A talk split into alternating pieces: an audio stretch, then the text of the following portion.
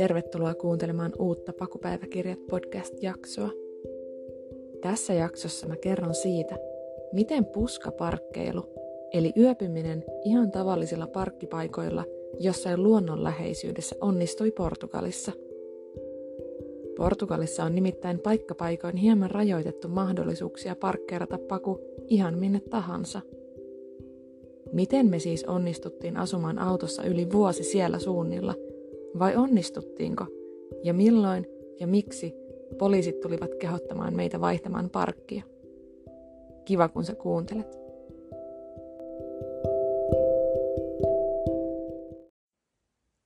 Kun me matkailtiin Portugalissa sellaisia viikon kahden matkoja, joskus viisi vuotta sitten, oltiin usein muun muassa eri seirassa.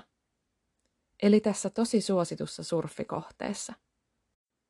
Silloin jo huomattiin, että monet rantaparkit olivat täynnä retkipakuja, joissa surffarit nukkuivat yönsä herätäkseen taas aamulla aikaisin takaisin surffiaalloille.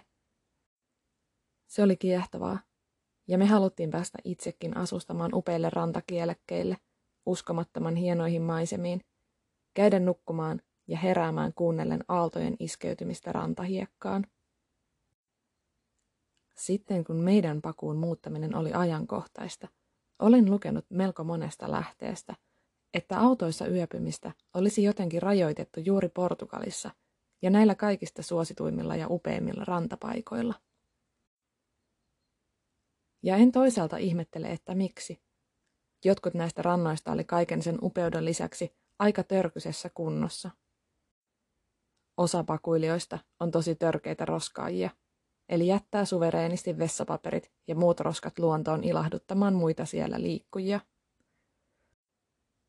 Se on tietenkin aina ollut tosi karseeta, enkä yhtään ihmettele, että Portugalissa sitä haluttiin jotenkin rajoittaa. Miksi siis antaa usein ulkomaalaisten matkailijoiden tulla roskaamaan maan hienoimpia kohteita, jos luontoa ja ympäristöä ei kunnioiteta? Ehkä tuolloin oli vielä yleisempää matkailla sellaisilla tosi askeettisilla pakuilla – missä oli tyyliin vain patja lattialla ja joku pieni kaasukeitin. Ei siis mitään vessaa tai muuta. Nykyisin musta tuntuu, että tilanne on vähän parempi. Ja että lähes kaikkien, ainakin meidän tuntemien pakuilijoiden filosofiana on, että ei jätetä mitään jälkiä tai merkkejä yöpymisestä, ei roskia tai likavesiä, vaan poistutaan yhtä siistiltä paikalta kuin mihin saavuttiinkin. Monella ja myös meillä joskus oli tapana siivota se ympäristö, mihin jäätiin yöpymään muiden jättämiltä roskilta, usein juurikin niiltä vessapapereilta. Mutta me oltiin siis siinä käsityksessä, että kun me saavutaan Portugaliin, tulee siellä olemaan melko hankalaa löytää ilmaisia puskaparkkeja. Me saavuttiinkin ensin Algarveen, ihan sinne eteläisimpään Portugaliin, sinne lukuisten golfklubien kansoittamalle Portugalin omalle aurinkorannikolle. Ja siellä toden totta oli melko lailla kaikki aivan rannassa olevat parkit sellaisia, että poliisit olivat häätäneet tai jopa sakottaneet siellä yöpyjiä. Ai niin, ja noista poliiseista. Portugalissa tieliikennettä valvoo erillinen poliisi, GNR, eli tuttavallisemmin ja kavereiden kesken Guns N' Roses. GNR valvoo juurikin sitä, että luvattomilla paikoilla ei olisi yöpyjiä. Yöpyminen on sallittu silloin, jos sitä ei ole erikseen kielletty, 48 tunnin eli kahden vuorokauden ajan. Tuolla eteläisimmillä rannoilla on kuitenkin monilla rannoilla ne kieltokyltit, jotka kieltävät yöpymisen. Lopulta me kuitenkin löydettiin sieltä muutama sellainenkin parkki, jossa oli yleisesti hyväksyttävää yöpyä. GNR kyllä tiesi niistä varmasti, mutta olivat vain yhdessä päättäneet, että niissä parkeissa annetaan ihmisten yöpyä autoissaan rauhassa. Mutta kieltämättä, kun me lähdettiin Espanjasta ja mentiin rajan yli ensimmäiseen yöpaikkaan Portugalissa, sai siinä vähän jännittää sitä, että saadaanko nukkua yö rauhassa. Mutta kyllä saatiin, yhtä lailla, kuten kaikki muutkin yöt siitä eteenpäin. Meille kävi vuoden aikana Portugalissa vain kerran niin, että GNR, eli nämä tieliikennepoliisit, pyysivät meitä siirtämään autoa. Me oltiin silloin ihan siellä etelän pelipaikoilla, yhden hienoimman rannan tuntumassa. Me oltiin siellä siksi, että oltiin tavattu aikaisemmin sellainen kiva saksalainen joogaopettaja, joka sitten kutsui meidät sellaisiin luolajuhliin. Haluttiin mennä käymään siellä juhlissa, mutta ei oikein löydetty siitä mitään sopivaa parkkia lähistöltä, missä saisi olla yötä. Päätettiin sitten jättää auto sellaiselle parkille, missä oli sallittua olla vain päiväsaikaan. Yöpyminen oli kielletty. Ja suunnitelmissa oli jatkaa sitten illemmalla matkaa ennen auringonlaskua jonnekin sallittuun parkkiin. Ja ei mennyt kauaa, kun ne tieliikennepoliisit tulivat sitten muistuttamaan, että tässä kyseisellä parkilla ei sitten saa yöpyä, ja ystävällisesti vinkkasivat yhden lähellä olevan parkkipaikan, missä saisi olla yötä. Me arveltiin, että se parkkipaikka saattaisi olla täynnä. Olihan se alueen yksi ainoita yöpymiseen sallittuja parkkipaikkoja. Me lähdettiin sitten jossain vaiheessa kuitenkin koettamaan onneamme, ja siellä oli, kuin olikin kaksi vapaata parkkipaikkaa, juuri sopivasti meille. Ne ei tosin ollut ihan tasaisia, vaan vähän kaltevia niin, että nukuttiin sitten vähän kenossa. Mutta se kelpasi siinä hetkessä meille, ja saatiin nukkua yörauhassa. Meillä oli myös toinen kohtaaminen näiden hauskojen GNR-poliisien kanssa myöhemmin kesällä. Me oltiin oltu useamman kerran kevään aikana sellaisen ihan kivan järven rannalla useampiakin öitä, ja oli siellä ollut muitakin meidän kanssa samaan aikaan ilman ongelmia. Me mentiin sinne sitten kerran taas suunnitelmana viettää siellä muutama päivä. Siinä oli sellainen juuri sopiva pieni kukkula, mitä varjosti kaksi olivipuuta, ja sitten se järvi, mihin pääsi uimaan. Meillä oli silloin myös pyykkipäivä, ja oltiin pesty aikaisemmin pari koneellista pyykkiä itsepalvelupesulassa, mutta jätetty ne kuivattamatta, koska ajateltiin, että siellä järvellä ne on helppo ja nopea kuivattaa narulla. Näin me sitten tehtiin. Pyykit oli narulla ja me vietettiin siellä ihanaa kesäpäivää. Se oli sellainen aika laakea alue ja nähtiin jo kaukaa, kun GNRn lava-auto kurvasi paikalle ja ajoi jokaisen pakun ja asuntoauton luokse. Osattiin siis vähän varautua siihen, että ne varmasti haluaisivat jututtaa myös meitä. Ja kyllä meitä vähän jännittikin, että ollaanko nyt tehty jotain väärää, kun oltiin siinä käsityksessä, että tämä parkki olisi ihan luvallinen yöpymiseen. Sellainen jälleen kerran oikein ystävällinen poliisi sitten tuli ja kysyi, että meinattiinko olla yötä siinä. Ja vastattiin, että kyllä meinattiin, ollaan oltu aikaisemminkin ja luultiin, että se on ihan sallittuakin.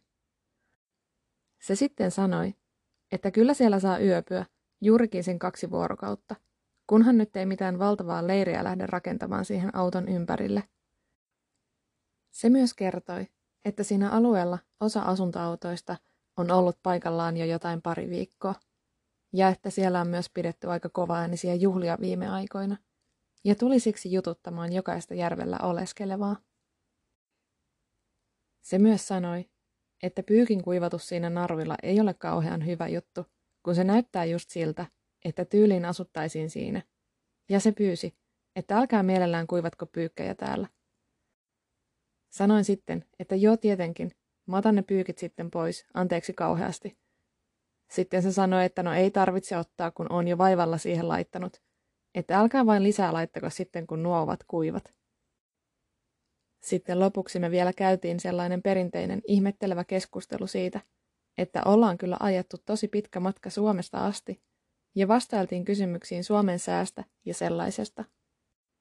Lopuksi se vielä varmisti ja kysyi, että eikö vain, että Portugali on paljon kauniimpi maa kuin Espanja. Ja vastattiin tietenkin, että ehdottomasti on. Iloisten heippojen jälkeen jatkettiin oleskelua siellä järvellä – eikä tämän jälkeen enää kohdattu yhtäkään poliisia.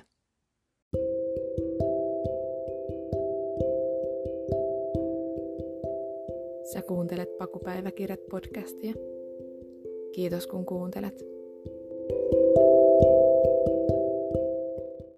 Meillä ei siis ollut oikeastaan ongelmia löytää ilmaisia puskaparkkeja, ja säästyttiin kaikenlaisilta ongelmilta poliisien kanssa. Oikeastaan niistä muutamista poliiseista, jotka tavattiin, jäi vain ja ainoastaan hyviä muistoja. Toki me myös otettiin etukäteen aina selvää niistä parkeista ja siitä, että onkohan siihen ihan suotavaa jäädä yöpymään. Eikä otettu mielellään sellaista riskiä, että poliisit tulisivat aamuyöstä koputtelemaan pakun ikkunaa. Me myös hyödynnettiin aina silloin tällöin leirintäalueita ja niitä farmimajoituksia. Voisi sanoa, että ehkäpä puolet ajasta oltiin ilmaisilla parkeilla ja puolet sitten jonkinlaisella maksullisella alueella. Ilmaisten puskaparkkien lisäksi Portugalista löytyy melko paljon ilmaisia matkaparkkeja, jotka ovat tosin usein kaupungissa eikä missään erityisen kauniilla luontoalueella. Mutta toisinaan sellaisetkin paikat olivat oikein käteviä. Muutamassa paikassa on muun muassa ilmaisen parkin lisäksi ilmaiset sähköt ja muut palvelut. Esimerkiksi Eriseira, se kaupunki, mistä puhuin jo aikaisemmin, on sellainen paikka, missä pääsee helpoimmalla kun hyödyntää sitä kaupungin leirintäaluetta tai ilmaisia matkaparkkeja, mitkä tosin on usein täynnä, mutta se leirintäalue on meidän mielestä ihan kiva ja edullinenkin.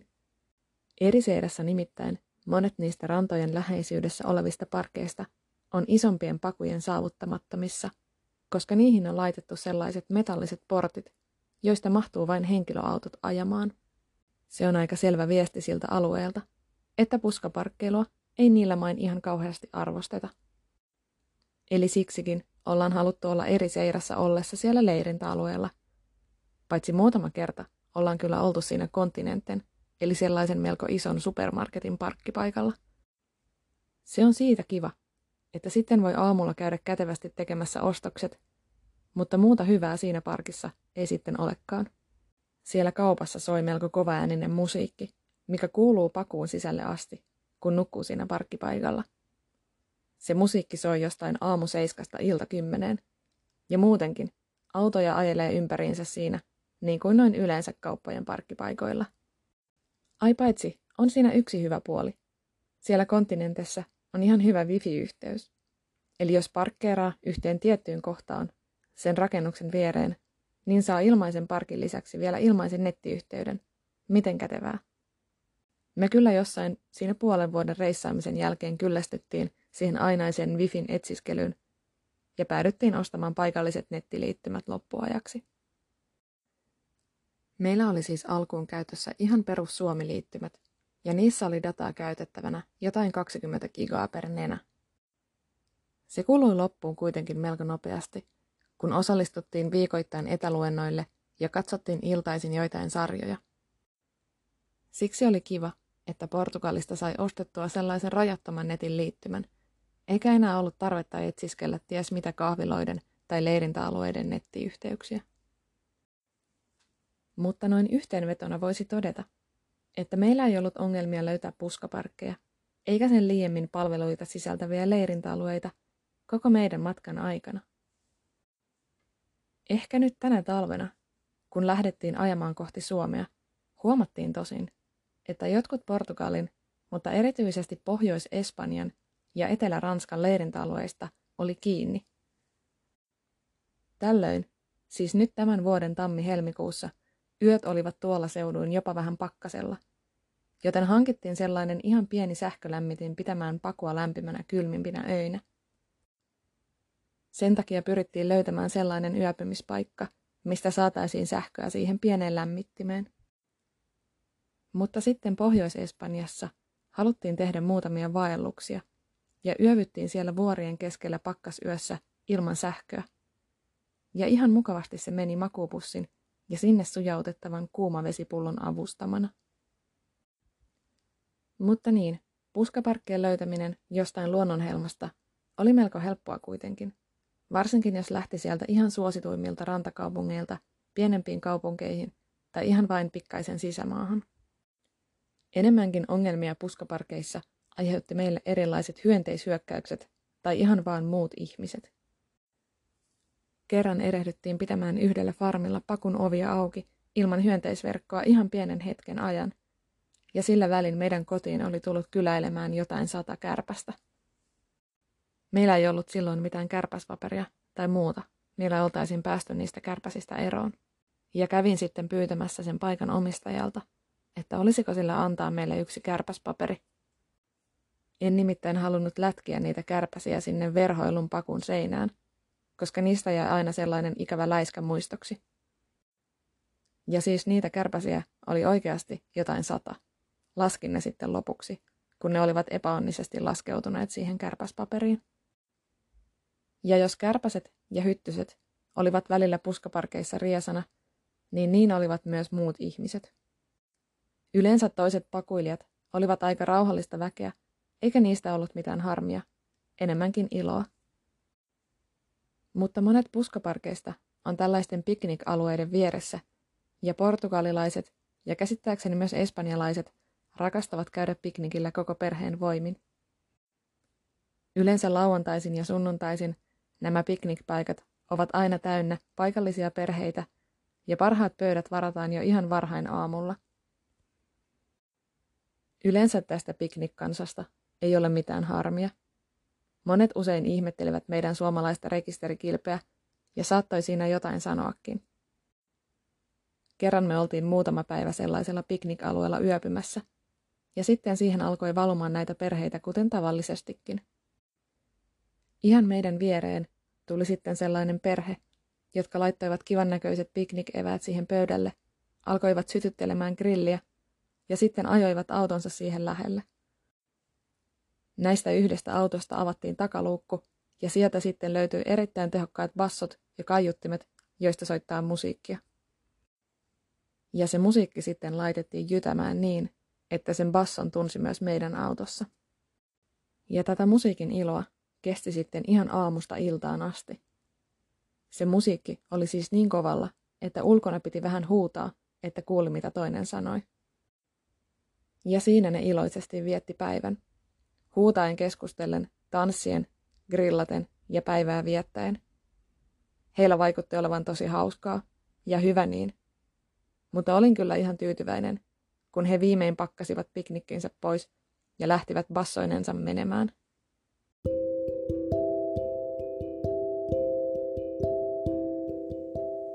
Sä kuuntelit seitsemännen Pakopäiväkirjat podcast-jakson. Ensi viikon jakson aihetta mä kysyin aikaisemmin teiltä kuulijoilta. Ja sen myötä ensi viikolla Van Life Love is in the air. Ja puhutaan siis siitä, miten parisuhde kestää vai kestääkö pakussa asumisen. Oliko yhteiselo pienessä autossa vain ruusuilla tanssimista vai rakoiliko rakkaus silloin tällöin? Kuullaan siis ensi viikolla. Kiitos kun sä kuuntelit.